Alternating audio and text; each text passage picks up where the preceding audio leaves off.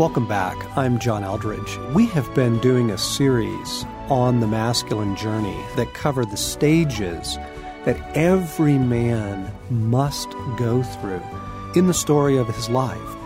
With me is Craig McConnell, Morgan Snyder, Bart Hanson, helping to unpack and to share our personal stories about what this looks like in a man's journey. My son Luke has uh, recently taken up the unicycle.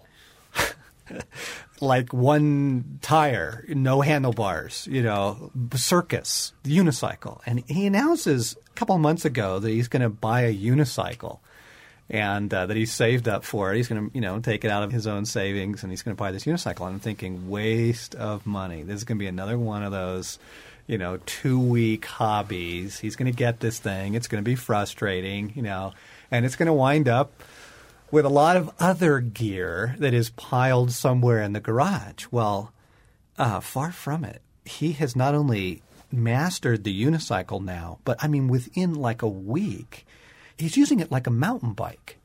He, kidding. You know, he's going down trails, dirt trails and ridges, and he's riding it through the mountains. You know, and and he explains to me that actually what he bought was a Muni. It's a mountain biking unicycle. No, no handlebars, no brakes, one tire, you know, a seat. That's it. That is classic boyhood. Mm. That is classic boyhood stuff. Um, and then his brother, Blaine, came home this weekend. He'd been snowboarding and uh, asked him how it went. Blaine says, "Oh, Dad, it was awesome. You know, they went up in the mountains. I think they went to Vail, and he said we got off the slopes into the trees, and I was racing my buddy through the trees, and I'm thinking, you told your mom you wouldn't do this. You uh-huh.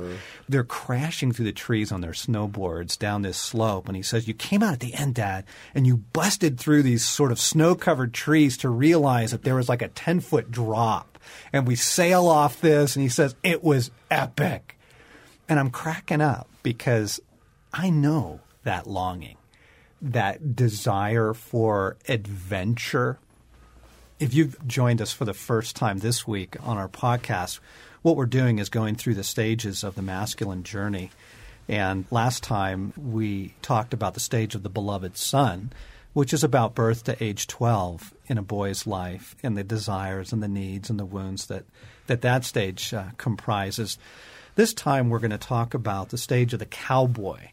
And I drew the idea from the life of King David, where he was a shepherd, but I think that uh, shepherd sounds kind of wimpy these days. You know, we think of the little figurines on the table at Christmas time. You're thinking the kid with the towel on his head and the with Christmas robe on. pageant. Yeah. I mean, shepherd was a really rugged life. I mean, nights alone out in the wild, mm-hmm. you know, and lessons to be learned uh, that only hard work can teach you. The stage of the cowboy goes from about I'd say about the age of 13 to around the age of 20.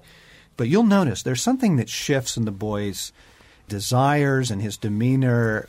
There is a longing for adventure that really begins to show up. You see it in little boys, of course, but you see it in teenage boys, and this is what you know the, the fast cars and the motorcycles and the loud music and all of that is about. Um, this desire in the cowboy stage for adventure. Do you guys remember that? Oh, yes. Oh, I remember eighth grade just aching to get out, and uh, Boy Scouts was my out, you know, my mm-hmm. first 50 mile high Sierra backpack. Mm-hmm.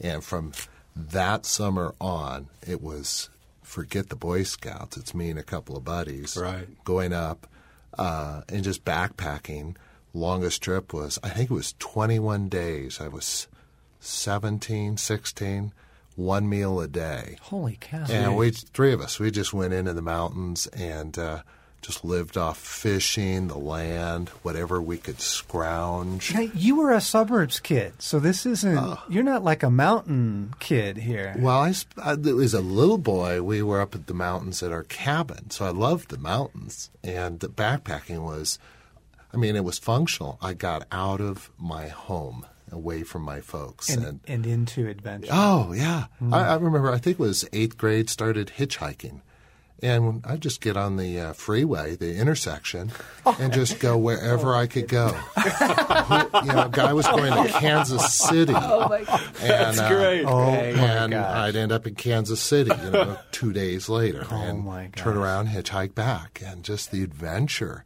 on the road. Craig, what were you thinking when you made the decision? I'm going out to the road to hitchhike. Oh, it was adventure. I want to see the world. I want Yeah. to go places. I, Mm. Yeah. yeah, I was a little white, middle class suburbia, Yeah. Los Wow. Angeles. Oh, first car. I remember my first car. Yeah. It's suddenly the horizon opens up, right? It's a 68 Volkswagen Squareback. And the first thing I did was we left Southern California and went to Montana. Me and a buddy of mine and my dog. Yeah. You know, going on an adventure, right? Going to see the world. That's yeah. right. Yeah.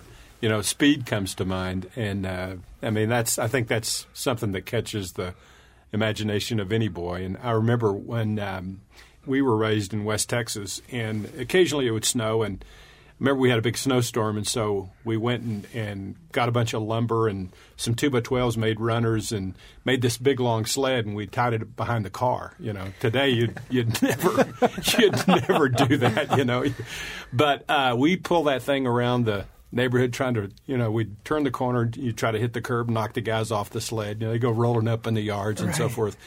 But when the real adventure came was we came upon that thing one summer and uh, we didn't have anything to do and we says, why don't we pull this thing on the dirt roads? So we go out on the dirt roads.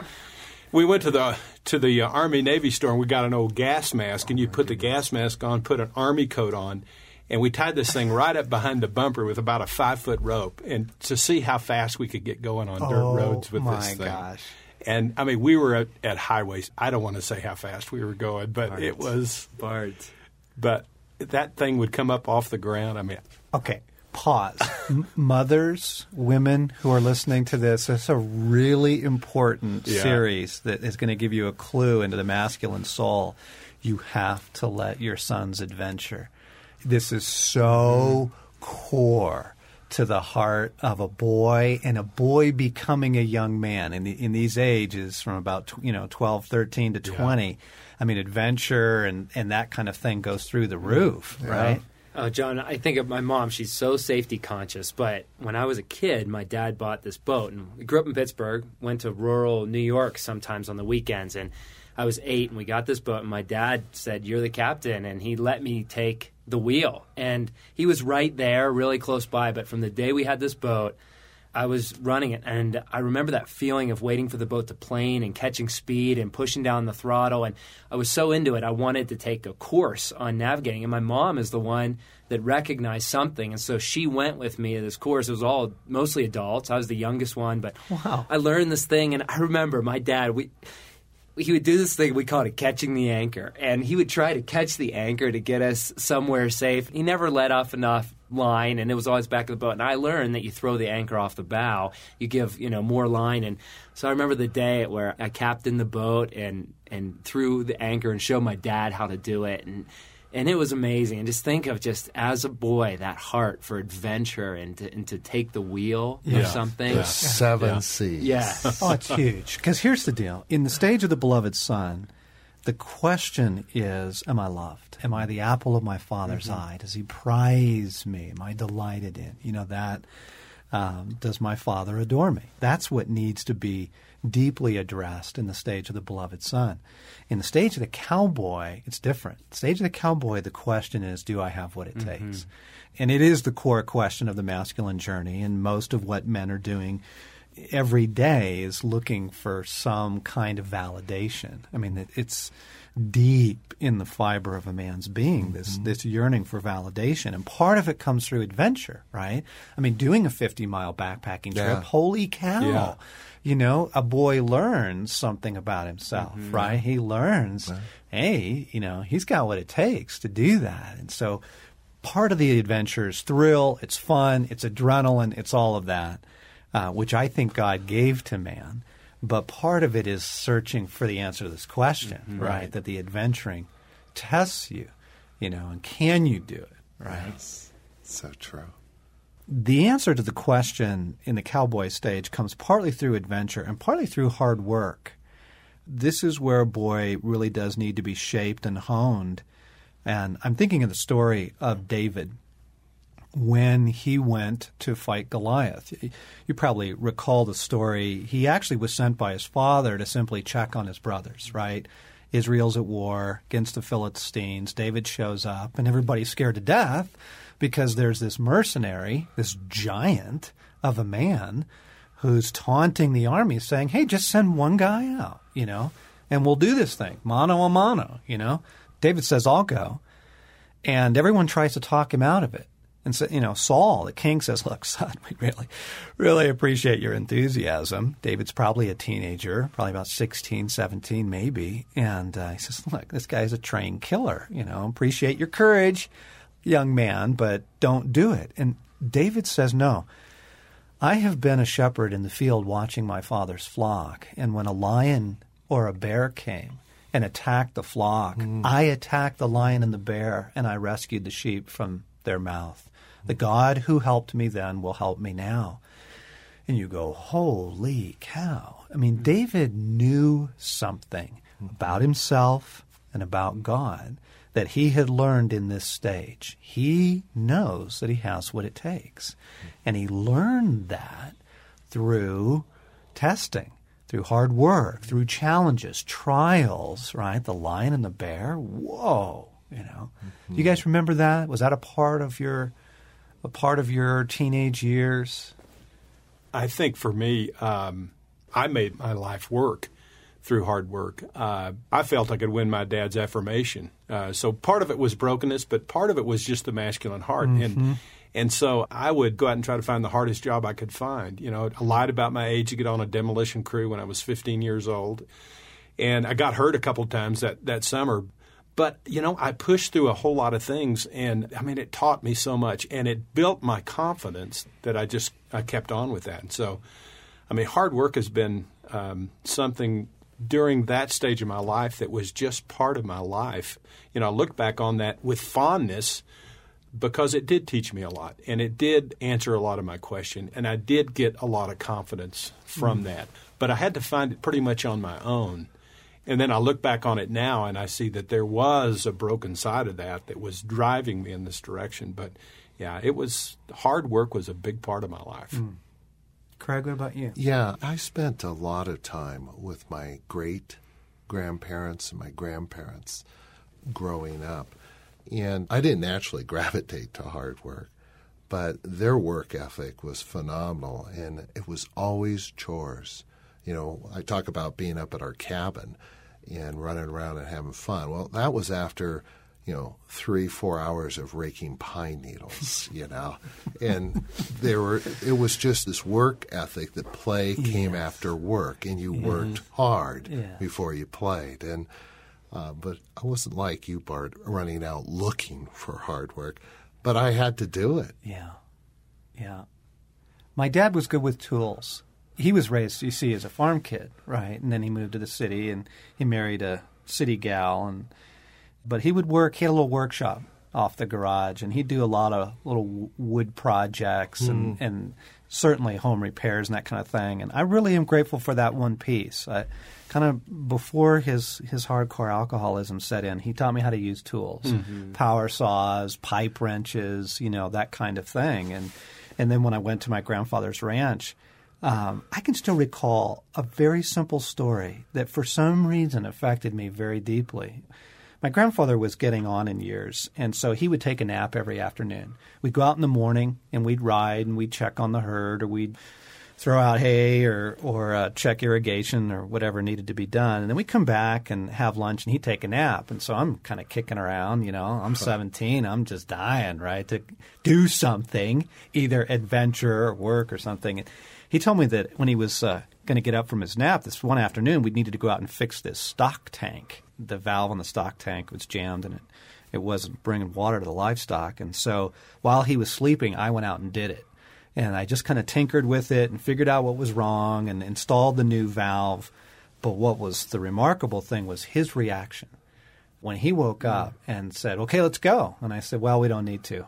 I took care of it." He was blown wow. away.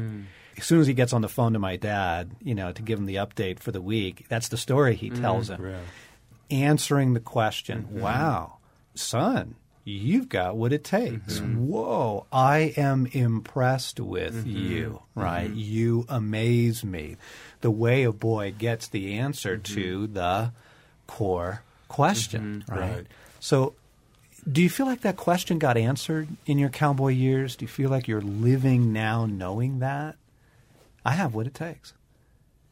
I go back to that work thing, and that, I think that got answered in a lot of ways. I mean, John, I mean, what comes to mind for me is I used to change truck and tractor tires, and nothing gave me more satisfaction than to be sent out in a service truck and go out in the middle of a of a plowed field and jack a combine up and change the tire and get it back and get it going again. And to, driving off, to me, that was the. It's like I conquered the world. I mean, mm-hmm. there was such self satisfaction from that, and that I did that. I came out here. I had what it took to to do all of that. I mean, there was just a lot of satisfaction for me in that. You know, John, answering that question, uh, looking back, I think an outsider would observe my youth and, and young manhood is kind of typically normal. Um, but for me to answer that question, I'd say at the time that question wasn't answered. I don't think that question was answered for me hmm. till much later in life. Right. Maybe in some small way, but not in a deep, profound way. Yeah. It just felt like I fit in. I was kind of normal, you know, but it wasn't until later that I realized that, the importance of that question and how it hadn't been answered. Yes. Yeah. Hmm.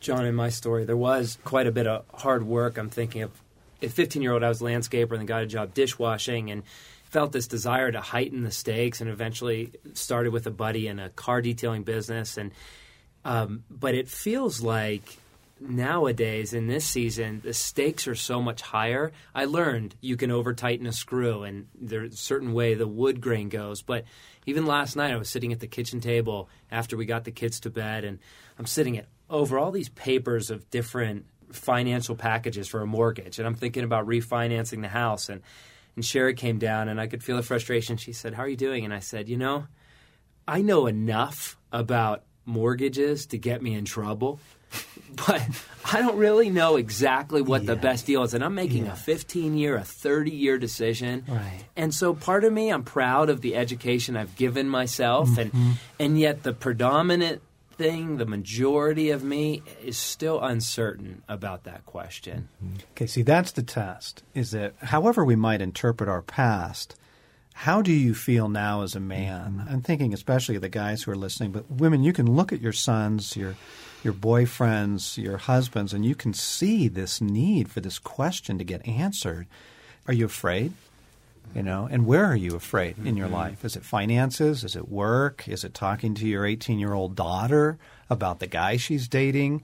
Are you absolutely, utterly confident in every area of your mm-hmm. life? Do you just approach mm-hmm. everything with, hey, I got no problem with this. I love speaking in front of people. Never feel nervous about that. Love talking to my son about girls. Don't feel any problem about that.